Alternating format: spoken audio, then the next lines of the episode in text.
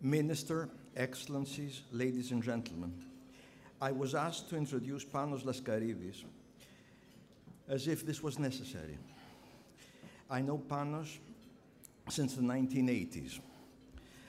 He is in every way a very accomplished individual in all aspects concerning the maritime field and a leading, leading businessman. Among many other distinctions, he also has four degrees in mechanical engineering and naval architecture from leading world universities. His CV is second to no one's. He's very involved in international shipping matters, being currently the president of the European Community Shipowners Association, member of the executive committee and boards of many other international and national sh- uh, shipping related organizations and learned societies.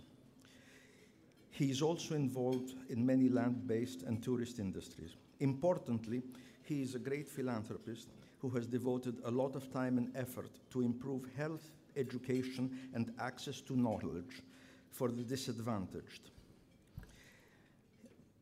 He is president of the Ekaterini Laskaridi Foundation and Library uh, with its impressive collection of important books and documents.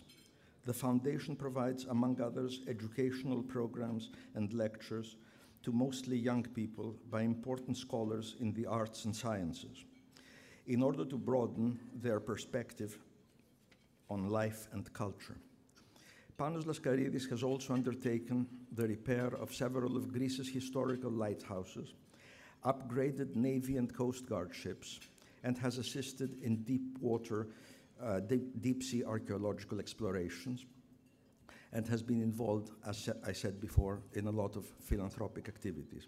I would like to invite Panos to the podium.